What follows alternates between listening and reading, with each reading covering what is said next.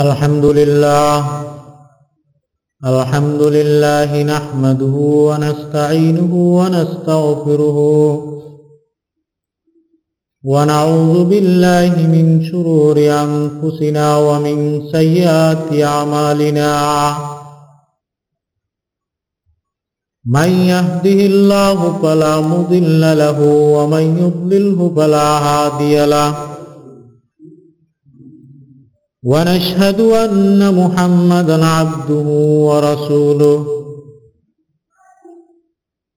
أما بعد فأعوذ بالله من الشيطان الرجيم. يا أيها الناس اتقوا ربكم الذي خلقكم من نفس واحدة وبث منهما رجالا كثيرا ونساء. وقال تعالى في كلامه المجيد عاشروهن بالمعروف উপস্থিত মুসল্লিয়ান ইকরাম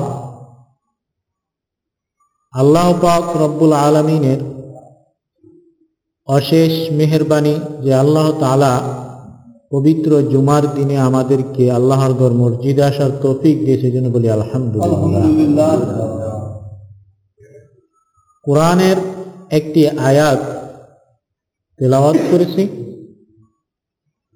এই আয়াতের মধ্যে আল্লাহ পাক রব্বুল আলমী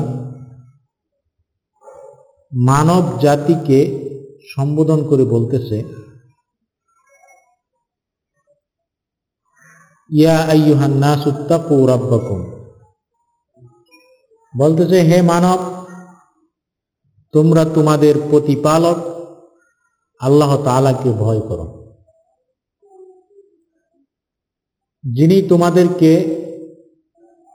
একটি জীবন থেকে সৃষ্টি করেছেন, এক আত্মা থেকে তোমাদেরকে সৃষ্টি করেছেন।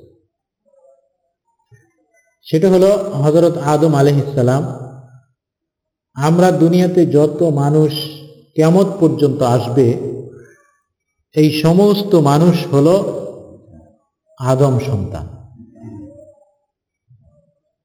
বলা হয় আবু হুম আদমু, তাদের পিতা হলো আদম উম্মুহু হাওয়া, আর মাতা হলো হজরত হাওয়া আলাইসালাম আল্লাহ পাক রব্বুল আলমিন মানুষকে সৃষ্টি করেছেন। সৃষ্টির সাথে সাথে তিনি তাকে জোড়াবদ্ধ করেছেন। পুরুষ সৃষ্টি করেছে এবং নারী সৃষ্টি করেছে, মহিলা সৃষ্টি করেছে। এমনিভাবে আল্লাহ রব্বুল আলমী দুনিয়াতে যত প্রকার জীব জন্তু সৃষ্টি করেছে এর সাথে আল্লাহ রব্বুল আলমী একটা জোড়া লাগিয়ে দিয়েছে। যেমনইভাবে নারী পুরুষ এমনিভাবে ষাঁড়, গাবি, এরকম মরগ, মুরগি, এরকম প্রত্যেকটার সাথে একটা জোড়া আছে। যাতে করে প্রত্যেকটা প্রাণী, প্রত্যেকটা জীব জন্তু তারা বংশ বিস্তার করতে পারে। পৃথিবীতে এদের স্থায়িত্ব, বসবাস এটাকে নিশ্চিত করতে পারে। এমনিভাবে আল্লাহ রব্বুল আলমিন সৃষ্টি করেছে, যেমনি পুরুষ সৃষ্টি করেছে, তেমনিভাবে নারীকেও সৃষ্টি করেছে।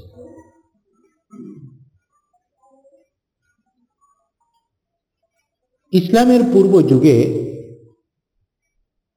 ইসলাম পূর্ব যুগে বিশেষ করে নারীদের অবস্থান সম্পর্কে, মহিলাদের সম্পর্কে একটা বৈষম্যমূলক আচরণ ছিল।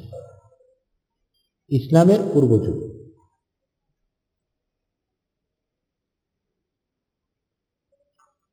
এমনও ধর্ম এবং এমনও সম্প্রদায় ছিল যারা নারীদেরকে, মহিলাদেরকে মানুষ মনে করত না। ইতিহাস পর্যালোচনা করলে দেখা যায় তাদেরকে বলা হতো মাতাও সামগ্রী তুবাউ অতুস্তারা বাজারে সেগুলা বিক্রি হতো এবং সেগুলা খরিদ করা হতো নারীদেরকে।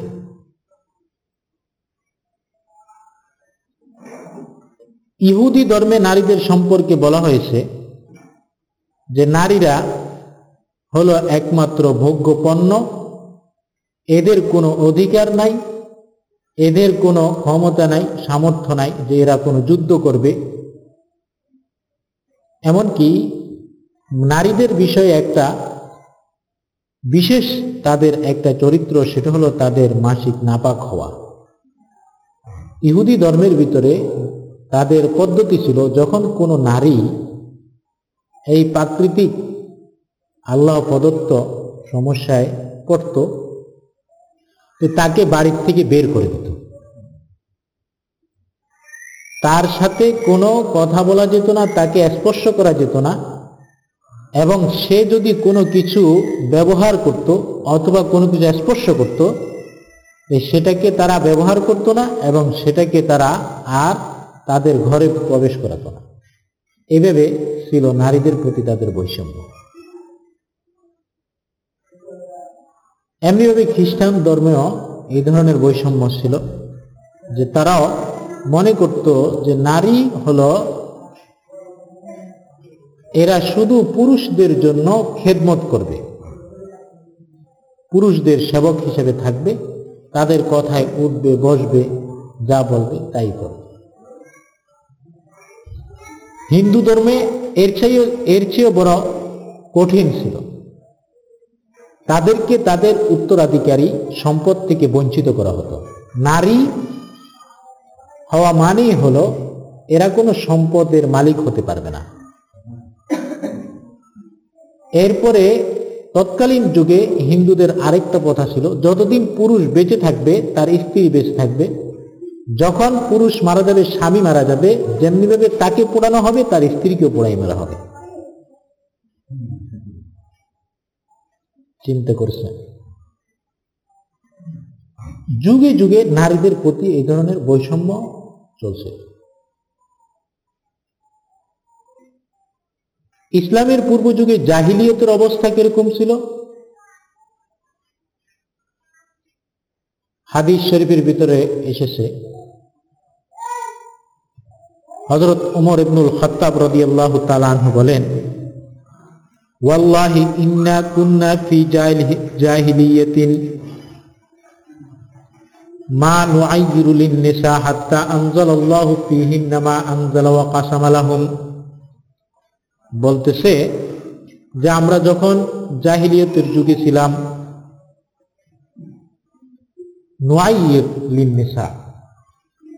কারও যদি মেয়ে সন্তান হতো সেটাকে আমরা নহুসত মনে করতাম, আমাদের দুর্ভাগ্য মনে করতাম। এবং সেটা আমাদের লজ্জার কারণ হতো। এরপরে, হাত্তাম জল্লাহ কিন্তু যখন ইসলাম আসলো, ইসলাম এই নারীদেরকে মর্যাদা দিল, তাদের সম্পর্কে আয়াত নাজির হলো, তাদেরকে উত্তরাধিকারী সম্পদের ঘোষণা দেওয়া হলো।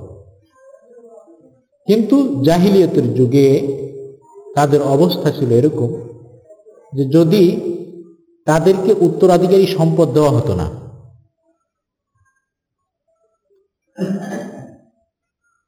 সাহাবাই গ্রামের ভিতরে দেহিয়াই কলবি রবি আল্লাহ তালাহ তিনি একজন সাহাবি তিনি যখন ইসলাম গ্রহণ করল রসুল্লাহ সাল আলহ আসাল্লাম একজন কারি সাহেব সাহাবিকে বললেন যে, তুমি তাকে কোরআন শিক্ষা দাও। ইসলাম গ্রহণ করেছে, নতুন ইসলাম গ্রহণ করেছে। বলেছে তুমি তাকে কোরআন শেখাও। সাহাবি তাকে প্রতিদিন কোরআন শিখাইতেন। একদিন হঠাৎ কোরআন শিখতে শিখতে একটা আয়াতের কাছে এসে পৌঁছলেন। আয়াতের মধ্যে আল্লাহ পাক বলতেছেন, ওয়া ইজাল মাউউদাতু সুইলাত বিআইয়ি যামবিন কুতিলাত আল্লাহ বলতেছে, যখন নবজাত শিশু মেয়ে তাকে জিজ্ঞেস করা হবে বিআই জাম্বিং কুতিলাত যেই নবজাত শিশুটাকে জীবন্ত পতিত করা হলো, জীবন্ত হত্যা করা হলো, তাকে যখন জিজ্ঞেস করা হবে তোমাকে কি অপরাধে হত্যা করা হয়েছিল?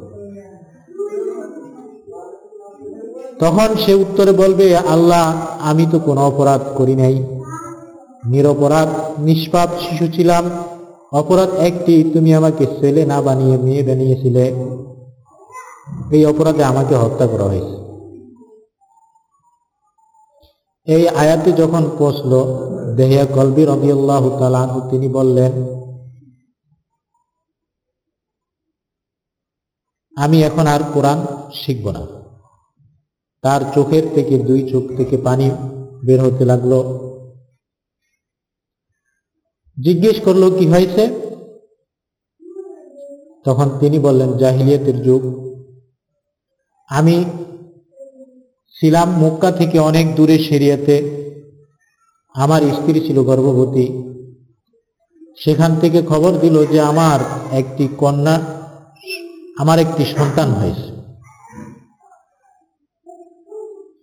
তা আমি সেখান থেকে খবর পৌঁছালাম, যদি ছেলে হয় তাহলে আলহামদুলিল্লাহ, তাকে তুমি আদর যত্ন করে মানুষ করবে। আর যদি মেয়ে হয়, তাহলে আমাকে আমার অপেক্ষা করতে হবে না, তাকে সাথে সাথে হত্যা করে ফেলবে। জীবন্ত দাপন করা হবে দেহিয়া কলবি রবি আল্লাহ তিনি বলতেছেন, আমার বাড়ির পরিবার যখন এই শিশু কন্যাটিকে দেখতে পেল আল্লাপাক রব্বুল আলমিন তার ভিতরে একটা মহব্বত দিয়ে দিল। ফলে তারা তাকে জীবন্ত পথিত করেন নাই, হত্যা করে নাই। হত্যা না করে সেটাকে লালন পালন করেছে। আর আমাকে জানাই দিয়েছিল যে সেটাকে হত্যা করা হয়েছে। আমি যখন দেশে ফিরলাম, দেখতে পেলাম যে ফুটন্ত গোলাপের মতো চেহারা, ফুটফুটে একটি মেয়ে আমার বাড়িতে। জিজ্ঞেস করলাম, এই মেয়েটাকে? তারা বলল যে, না, এটা তোমার মেয়ে না এটাকে আমরা লালন পালন করছি মাত্র। যাই হোক বলতেছে, এই অবস্থা দেখে মেয়েটার প্রতি আমারও দুর্বলতা আসে। যাক, একটা মেয়েকে লালন পালন করবে। কিন্তু দিন যেতে যেতে যেতে যেতে এক সময় গোপন কথাটা ফাঁস হয়ে গেল। অর্থাৎ বলল যে, আসলে যে মেয়েটাকে তুমি এরকম আদর যত্ন করে লালন করতেছ, আর যে মেয়েটা তোমাকে আব্বু আব্বু বলে ডাকতেছে সে প্রকৃতপক্ষে তোমার নিজের মেয়ে। তার স্ত্রী মনে করছিল হয়তো যে এখন যে সম্পর্ক স্থাপিত হয়েছে, এখন হয়তো আর তাকে হত্যা করবে না। বলা হলো যে এই কথা যখন আমি জানতে পারলাম যে এই মেয়েটা আমারই মেয়ে, সাথে সাথে আমার চেহারা বিবর্ণ হয়ে গেল, মলিন হয়ে গেল আমি তখন সাথে সাথে প্রতিজ্ঞা করলাম, আমি যা করার ছিল সেটা অবশ্যই করেই নেব। একদিন তার মাকে বলল, যে আমার আজকে এক জায়গায় শিকারে যেতে হবে, কিন্তু সাথে আমি আমার কন্যা মেয়েটিকে নিয়ে যাব। বলল, ঠিক আছে, পিতার সাথে মেয়ে যাবে, অসুবিধা কি? কিন্তু যখন যেতে যেতে এক জঙ্গলের পাশে গেল, মেয়েটি দেখতে পেল সেখানে একটা গর্ত, গভীর গর্ত। মেয়েটি যখন গর্ত দেখতে পেল সাথে সাথে বুঝতে পারল যে আজকে আমার জন্য গভীর সন্ধ্যা গণিয়ে এসেছে। চিৎকার করে বলল, হে আব্বু, তুমি আমাকে কেন এত দূরে নিয়ে এসেছ? আমি তো কোনো অপরাধ করিনি। একথা বলার পরে বলতেছে যে না তুমি কোনো অপরাধ করনি, তবে সেটা আমার জন্য একটি কলঙ্ক। একজন মেয়ে হয়ে তুমি আমার জন্য বেঁচে থাকবে, সেটা আমি কোনোভাবেই বরদাস্ত করতে পারি না। মেয়েটি চিৎকার করে বলল, ঠিক আছে, আপনি যদি এরকম কোনো প্রতিজ্ঞা করেন যে আপনি আমাকে হত্যা করবেন, সুতরাং আমি আর কখনো আপনার বাড়িতে ফিরে যাব না, আপনাকে বাবা বলে ডাকবো না। এই জঙ্গলে বসবাস করব তবু আপনি আমাকে ক্ষমা করে দেন, এই গর্তে নিক্ষেপ করবেন না। বলতেছে, না। তাকে গর্তে নিক্ষেপ করা হলো। পাথর মেরে হত্যা করা হলো, আর চিৎকার করা চিৎকার করতে করতে ওই শিশুটি চিৎকার করতে লাগল। চিৎকার করতে লাগল। অপরাধ কি? নিয়ে হয়েছে। যখন আয়াতের মধ্যে আসলো ইদাল সুইলাত বিআইয়ি যামবিন কুতিলাত যখন তোমাকে জিজ্ঞেস করা হবে, তুমি কোন অপরাধে হত্যা করা হয়েছে তোমাকে? দেহিয়া কলবি বলতেছে, এই এই মেয়ে সম্পর্কে যদি জিজ্ঞেস করা হয় আমাকে, তখন আমি কি উত্তর দিব? রসুল, দৌড় দিয়ে রসুল্লাহ সাল্লাহ আলহিহাসাল্লামের কাছে গেলেন। যা বলেন, ইয়া রসুল্লাহ আমি যে অপরাধ করেছি, এই অপরাধের থেকে আমি কি ক্ষমা পাবো, কি পাবো না?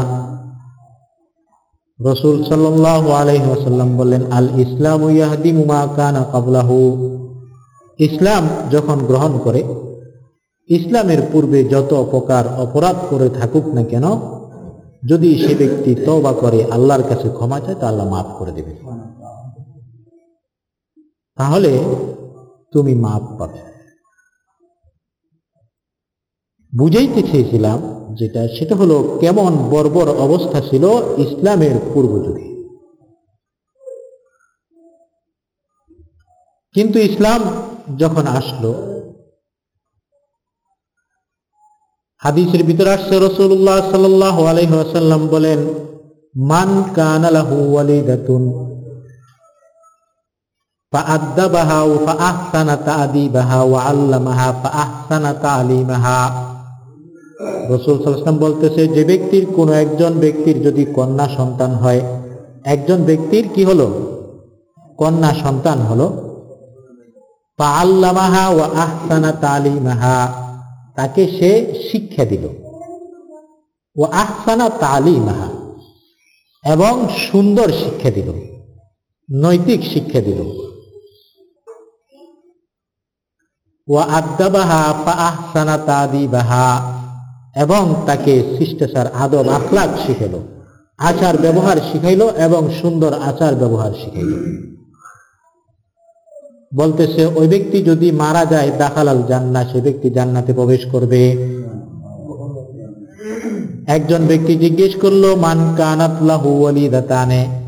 যদি কারও দুইটা কন্যা থাকে রসুল্লাহ সাল্লাহাম বললেন, যদি কারও দুইটা কন্যা থাকে তারপরেও যদি সে ব্যক্তি তাকে সুন্দরভাবে তালিম দেয় তাদেরকে, এবং সুন্দর আদাব আখলাক যদি শিক্ষা দেয়, তা আল্লাহ পাক রব্বুল আলমিন তাকে জান্নাতে দান করবে।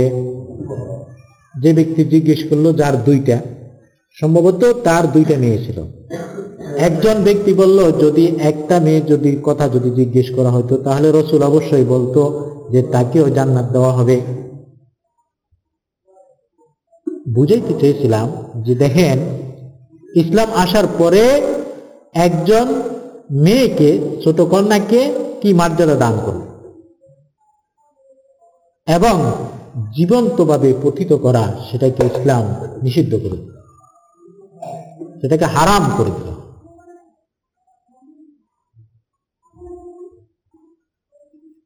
আরেকটা জিনিস দেখেন, একজন নারী একজন মহিলা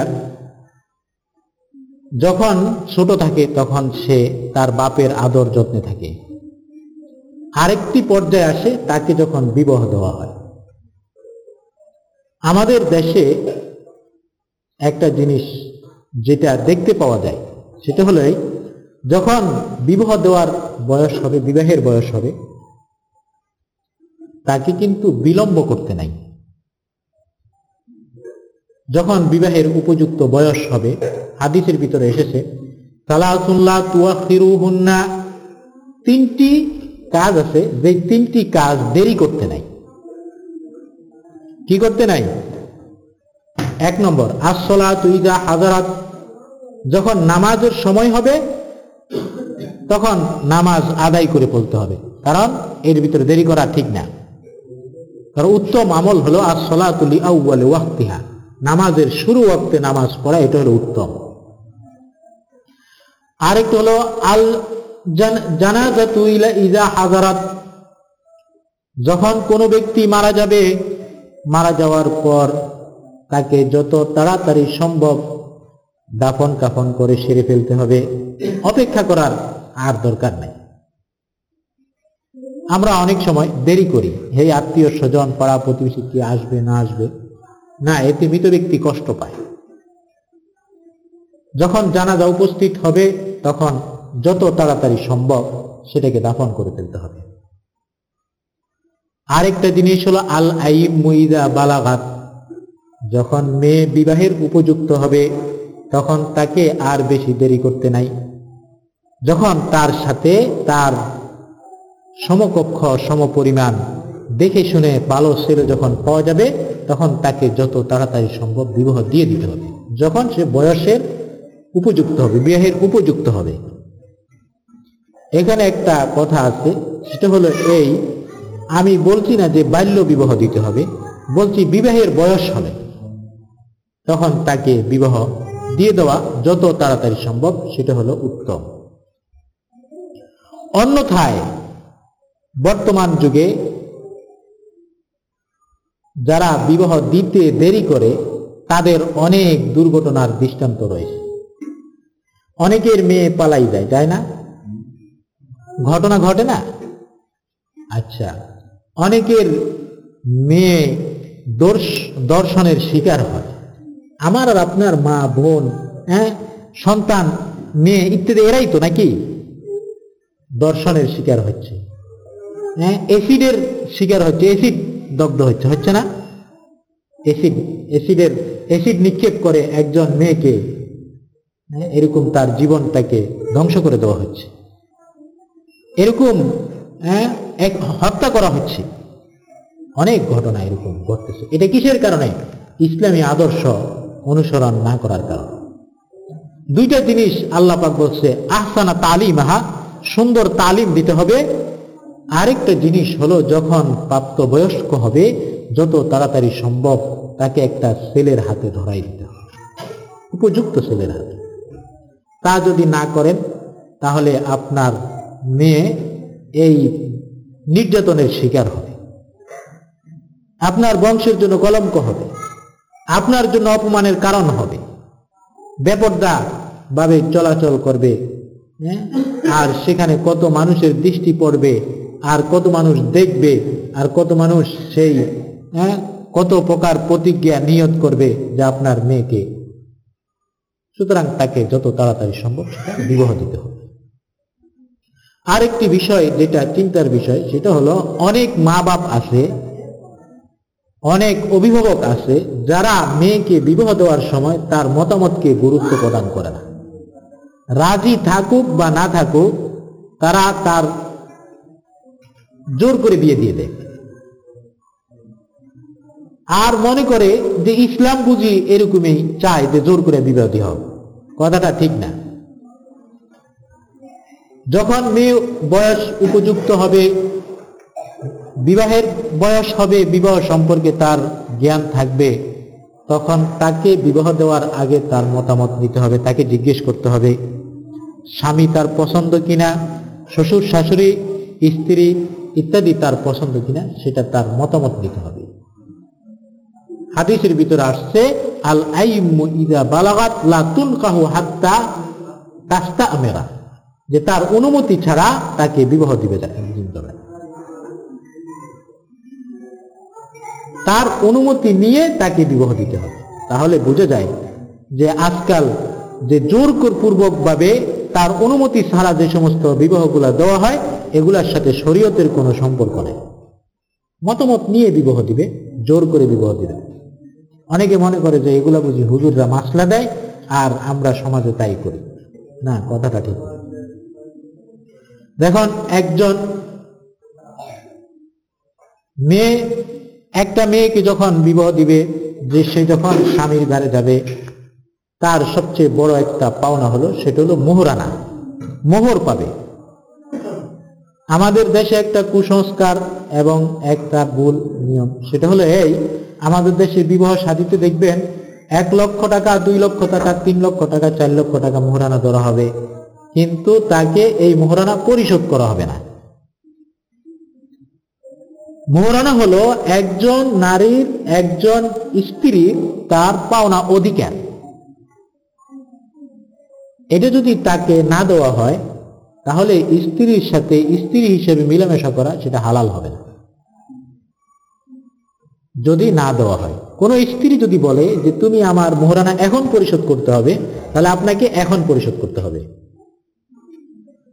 কারণ মোহরানা পরিশোধ করতে পারার যদি ক্ষমতা না থাকে, তার উপরে বিবাহ ফরজ নয়।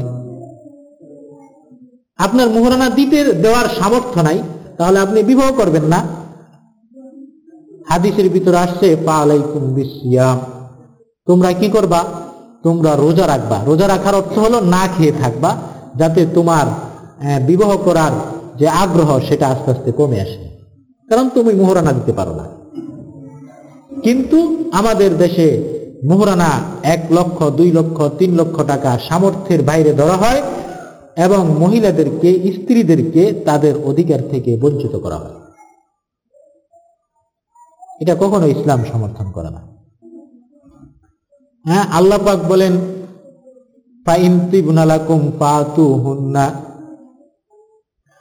মুহুরা হুন্না যখন তোমাদের কোন স্ত্রী তোমাদের জন্য তোমরা বিবাহ করেছ, তাহলে পাতু হুন্না মুহুরা হুন্না তাহলে তার মোহর দিতে হবে।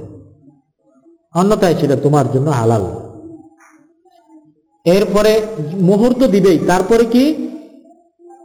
এরপরে এই মহিলা যে স্ত্রীর ভরণ পোষণ, কাপড়, ওরা কি এগুলো কে দিবে? স্বামী দিবে।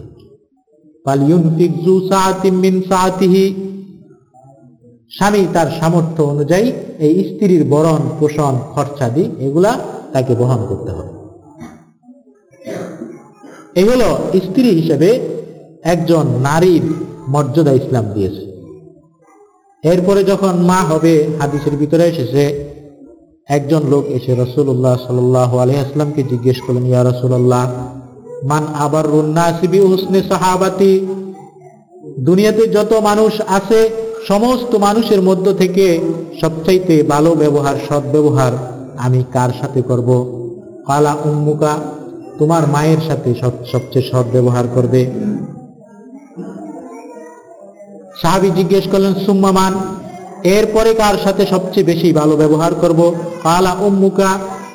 তারপরও তুমি তোমার মায়ের সাথে সবচেয়ে সৎ ব্যবহার করবে। এরপরে জিজ্ঞেস করল সুম্মামান তারপরে কার সাথে সবচেয়ে বেশি সৎ ব্যবহার করবে? কালা উম্মুকা, তোমার মা। তিনবার বলেছে, কয়বার বলছে? চতুর্থবার বলছে, আবুকা, তোমার বাপ। এতে বোঝা যায়, একজন বাপের চাইতে একজন মায়ের মর্যাদা তিন গুণ বেশি আল্লাপাক দান করেছে কয় গুণ বেশি? তিন গুণ বেশি। কিন্তু দুর্ভাগ্যের বিষয় হলো, আজকে আমরা সবাই, আমরা অনেকেই মায়ের সাথে সবচেয়ে খারাপ ব্যবহার করি, মাকে বুড়ি বলি। কি বলি? বুড়ি বলি। যখন বুড়ো হয়ে যায়, তখন মায়ের সাথে সবচেয়ে খারাপ ব্যবহার করে। মাতা পিতা এগুলো হলো আপনার জন্য বহুত বড় ন্যায়মত যে যতটুকু পারবেন মাতা পিতার খ্যাদমত করার, তাদের সন্তুষ্টি অর্জন করার জন্য চেষ্টা করতে হবে। অন্যথায় হাদিসের ভিতরে আসছে আল জান্নাতু তাহতা আকদামিল ওয়ালিদাইন। আপনার জান্নাত হলো আপনার মাতা পিতার পায়ের তলে। যদি তাদেরকে সন্তুষ্ট করতে না পারেন, তাহলে জান্নাতে যাওয়ার চিন্তা করতে পারবেন না। আল্লাহ পাক রসুল্লাহ বলছেন, রেজার রব্বু ফি রেজাল ওয়ালিদাইন। যে আল্লাহ পাকের সন্তুষ্টি হলো মাতা পিতার সন্তুষ্টির মধ্যে। যে ব্যক্তি মাতা পিতাকে সন্তুষ্ট করতে পারবে, সেই ব্যক্তি একমাত্র আল্লাহকে সন্তুষ্ট করতে পারবে। বুঝাইতেছিলাম, যখন একজন মহিলা যখন মা হবে, তখন তা সে একজন ছেলের কাছে সবচাইতে বেশি অধিকার রাখে তাকে খেদমত করার জন্য, তার সন্তুষ্টি অর্জন করার জন্য। সুতরাং আপনাকে, আমাকে বুঝতে হবে যে একজন মহিলাকে আল্লাহ পাক রব্বুল আলমিন ইসলাম, দিন, একটা মর্যাদার অনেকগুলি মর্যাদা দিয়েছেন। আমরা যে দাবি তুলি সমান অধিকার, যারা সমান অধিকার বলে, তারা আসলে মহিলাদেরকে তাদের অধিকার থেকে ক্ষুণ্ণ করে। সমান অধিকার নয়, তাদের মর্যাদা অনেক বেশি। তাদেরকে বরণ পোষণ দিতে হবে, তাদেরকে কাপড় চোপড় দিতে হবে, খাওয়ার দিতে হবে তাদের খেদমত করতে হবে, এগুলো ইসলাম আল্লাহ পাক রব্বুল আলমিন শিখিয়ে দিয়েছে কিন্তু দুঃখের বিষয় হলো, আজ আমাদের দেশে আমরা সবচেয়ে বড় আমাদের অপরাধ হলো যে কোনো বিষয়ে যদি খুঁত পায়, কোথাও যদি কোনো সমস্যা দেখে, তো মনে করে যে ইসলাম বুঝি, ধর্ম বুঝি মানুষদেরকে আটকায় রাখে, ধর্ম বুঝি নারীদেরকে বঞ্চিত করে। না, তা না। বর্তমান বর্তমান সরকারের একটা পদক্ষেপ, পত্রপত্রিকা এসেছে, আপনারা দেখেছেন। সেটা হলো এই, কোরআনের ভিতরে আল্লাহ পাক রব্বুল আলম একটা অকাট্য বিধান দিয়েছেন। সে অকাট্য বিধানটা হলো মিরাজ উত্তরাধিকারী সম্পত্তি সম্পর্কে আল্লাহ পাক রব্বুল আলম কোরআনের ভিতরে নামাজের আদেশ দিয়েছেন, তবে নামাজের বিস্তারিত আলোচনা কোরআনের ভিতরে করা হয় নাই রোজার আদেশ দিয়েছে, রোজার বিস্তারিত কোনো আলোচনা করা হয় নাই। কিন্তু একটা বিষয় আল্লাহ রব্বুল আলমিন কোরআনের ভিতরে বিস্তারিত আলোচনা করে দিয়েছেন, সেটা হলো উত্তরাধিকারী সম্পত্তি সম্পর্কে। এরকম বিস্তারিত আলোচনা কোরআনের ভিতরে আর কোনো আহকাম সম্পর্কে করে নাই, তবে হাদিসের ভিতরে করেছেন এই কোরআনের ভিতরে আল্লাহ পাক বলছে লিজা করে মেসলু হাজদিল উনসাইয়াইন। একজন ছেলে দুইজন মেয়ে যা পাবে, তার সমপরিমাণ সম্পদ তার পিতার থেকে পাবে। কোরআনের বিধান কি? একজন ছেলে তার মেয়ের যদি দুইজন থাকে, দুইজনে যা পাবে, ছেলে তার সমপরিমাণ পাবে। এটা হলো কোরআনের বিধান। মনে রাখবেন, আপনি যদি আমি মারা যাই, তো আমার সম্পদের ভিতরে কয়েকটা জিনিস জড়িত থাকে। একটা জিনিস হলো আমার সম্পদ থেকে আমাকে দাপন কাপন করতে হবে।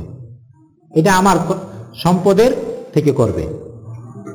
যদি আমার দাপন কাপন পরিমাণ সম্পদ, আমার দাপন কাপনের পরে যদি সম্পদ শেষ হয়ে যায়, বাস আর কেউ পাবে না। আরেকটা জিনিস হলো, যদি আমি দুনিয়াতে কোনো ঋণ করে যাই, মানুষ আমার কাছে পাওনাদার রয়ে গেল, তাহলে আমার সম্পদ থেকে আমাকে ঋণ পরিশোধ করতে হবে। আরেকটা জিনিস হলো যদি আমি কাউকে ওসিয়ত করে যাই যে অমুককে এই সম্পত্তিটা, এই টাকাটা দিবে, তাহলে দেখতে হবে আমার সম্পদের তিন ভাগের এক ভাগের থেকে যদি ওসিয়ত, আমি যে ওসিয়ত করলাম, সেটা যদি পালন করা সম্ভব হয়, পালন করবে। আর যদি পালন করা সম্ভব না হয়, তাহলে ওসিয়তটা পালন করা জরুরি না, ফরজ না। আর বাকি যে সম্পদ আছে, এই সম্পদের থেকে ছেলে পাবে যা মেয়েরা তার অর্ধেক পাবে। এই হলো ইসলামের আইন এবং ইসলামের বিধান। এখানে এই ইসলামের যারা দুশ্মন, ইসলামের যারা সর্বকাল ক্ষতি করার জন্য চেষ্টা করেছে, তারা বলতেছে যে নারী এবং পুরুষের সমান অধিকার হবে, আর ছেলে যা পাবে, মেয়েও তা পাবে। দেখেন, এই কথাটা এখানে তো অনেক ছেলের বাপ এবং মেয়ের বাপ আছেন। আপনাকে যদি বলা হয়, আপনিও কিন্তু মনের থেকে সেটা মেনে নেবেন না।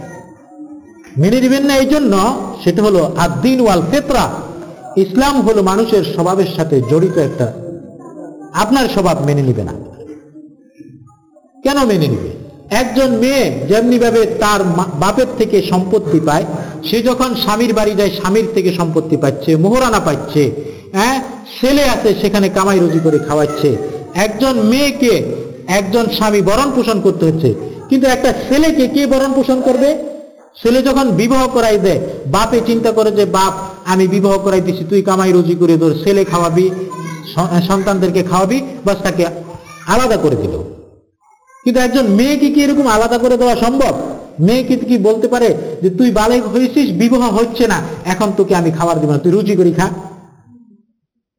কিন্তু মেয়ের জন্য আল্লাহ রব্বুল আলমিন তার বাপের থেকে অংশ নিচ্ছে, স্বামীর থেকে অংশ নিচ্ছে, বরণ পোষণ পাচ্ছে। যখন মা হবে, যদি মা তার ছেলের থেকে অংশ পাচ্ছে হ্যাঁ ইত্যাদি কারণে ইসলাম সেখানে এই জিনিসটাকে ছেলে এবং মেয়ের সমতা বজায় রেখেছেন কিন্তু এই সরকার যদি এই সরকারের দায়িত্ব না এসব নিয়ে ঘাটাঘাটি করা, অনেক ঘাটাঘাটি করেছে, কিন্তু এখন লাস্ট পর্যায়ে বলতেছে যে ইসলামী এই আইনকে তারা পরিবর্তন করবে। এত বড় স্পর্ধা স্বাধীনতার পর থেকে আজকে পঁয়ত্রিশ বছর চলে যাচ্ছে, কোন সরকার যে জিনিসটাকে সাহস করে নাই। এই সামরিক সেনাবাহিনী দ্বারা যারা দেশ চলাচ্ছে, নির্লজ্জ এদের। সেনাবাহিনী দিয়া মানুষের গলায় পাও রেখে মুখ বন্ধ করে দিয়ে দেশ চালাচ্ছে, কিন্তু ইসলাম নিয়ে এরা আবার চিনমিনি ফেলতেছে, ষড়যন্ত্র করতেছে।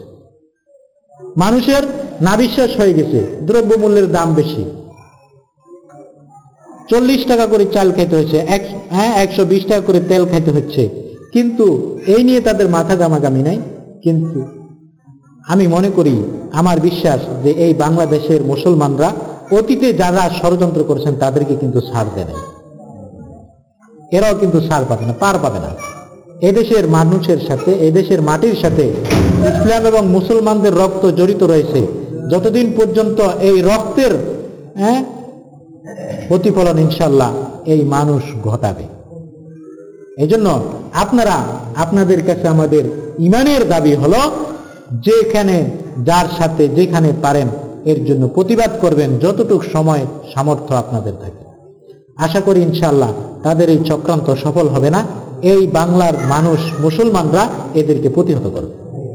অতীতেও প্রতিহত করেছে। এবং শুধু প্রতিহত করবে না, বাংলার জমিনে এদের ঠাই হবে না। তাসলিমা নাসলিমের ঠাই হয় নাই, হুমায়ুন আজাদের ঠাই হয় নাই, এদেরও ঠাই হবে না, ইনশাআল্লাহ। আল্লাহ পাক রব্বুল আলমী আমাদেরকে বুঝা এবং আমল করার তৌফিক দান করুন। যারা সুন্নত পড়েন নাই, সুন্নত পড়ে নিন